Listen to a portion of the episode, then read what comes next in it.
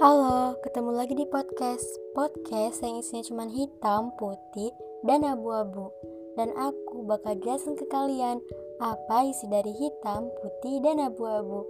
Tugas kalian cukup untuk mendengarkan, karena menjadi pendengar yang baik adalah pilihan yang tepat. Kemarin hari bener-bener sibuk Sibuk sampai harusnya jadwal untuk nulis Wattpad malah jadi mundur. Jadi sibuk ngerjain tugas dan ngerjain segala hal yang benar-benar bikin capek, bikin lelah. Tapi kayak mau gak mau kita harus ngerjain itu. Pernah gak sih merasa kalian capek ngerjain sesuatu, dan sesuatu itu padahal gak mau juga kalian kerjain, tapi keadaan, kondisi yang memaksa kita untuk ngerjain itu dan memaksa kita untuk melakukan itu, padahal kita emang gak mau. Bener-bener aku tuh gak habis pikir sama kejadian yang bener-bener kita gak mau tapi kita harus ngejalanin itu. Gak banyak orang yang bisa merasakan itu. Yang namanya lelah dalam kehidupan itu emang udah gak bisa lagi diganggu-gugat, akan terus kita rasakan sampai akhirnya kita menjadi kuat. Sedih, marah, mau gimana pun itu adalah pelajaran pelajaran yang kita dapat dari kejadian-kejadian sekarang. Waktu itu temen aku gini nanya, e, dia sering banget sedih, dia sering banget dapat masalah. Dia bilang masalah percintaan, keuangan, ekonomi, dan lain-lain. Terus dia bilang masalah paling berat ini masalah percintaan. Gue tuh jomblo mulu, gue cantik, gue apa yang gak sempurna dari gue. Dia kadang-kadang nanya seperti itu. Kayak aku juga bingung menjawab apa. Dia emang cantik, tapi ya mungkin udah takdirnya. Ya menjomblo itu kan bukan berarti kita gak laku gitu. Sebenarnya laku mungkin ya, kan kita juga bukan barang.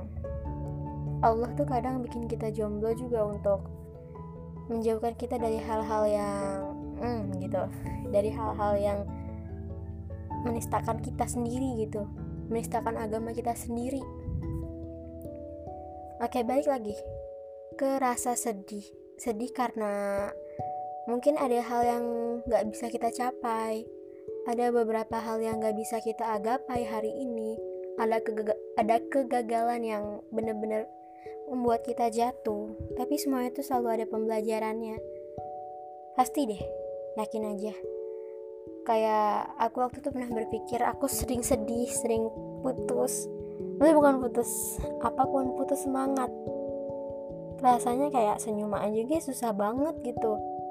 Susah banget padahal tinggal senyum. Emang sih senyum itu susah banget kalau misalnya keadaan atau kondisi kita lagi gak memungkinkan untuk senyum. Tapi itu berarti banget dalam hidup kita. Kita harus terlihat bahagia di depan orang-orang, supaya orang-orang gak pernah merasakan rasa sedihnya seperti apa. Ya walaupun itu gak baik juga sih. Kita gak boleh membuat orang terlihat, membuat kita sendiri terlihat bahagia di depan orang lain. Itu gak cuma ngebohongin orang lain, tapi juga ngebohongin diri kita sendiri tentunya. Tapi mau gak mau sepertinya harus dilakukan. Kadang orang punya masalah dan dia masih terlihat bahagia di depan teman-temannya, padahal dalam hati benar-benar terpuruk, jatuh. Gimana sih rasanya?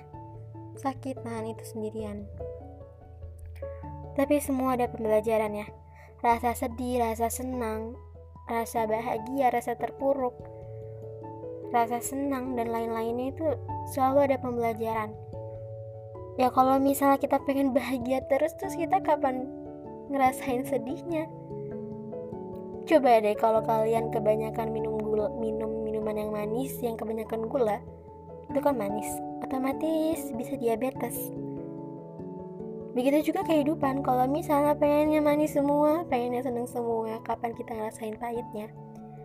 Pahit itu bukan berarti kita tuh gak beruntung, dan bukan berarti Tuhan gak adil, tapi emang itu udah jalannya. Itu adalah jalan untuk menuju kedewasaan. Jadi adanya pahit dalam kehidupan itu untuk menuju kita ke dewasa. Kalau misalnya pikir kita udah dewasa, pasti kita gak bakal bertanya-tanya, kenapa sih gue begini? Kenapa sih gue sengsara begini? Gak akan. Karena apa? Kita pasti udah tahu alasannya. Tuhan tuh cuma mau kita menjadi pribadi yang kuat. Itu aja, udah. Pasti selalu ada jawabannya ketika kita udah merasa da- kalau diri kita tuh dewasa. Jadi gak perlu lagi tanya-tanya, kenapa sih begini? Kenapa sih begitu? Kita udah tahu dengan sendirinya jawaban itu apa. Makanya, rasa sedih di dunia ini itu untuk mengingatkan kita bahwa hidup juga perlu keseimbangan.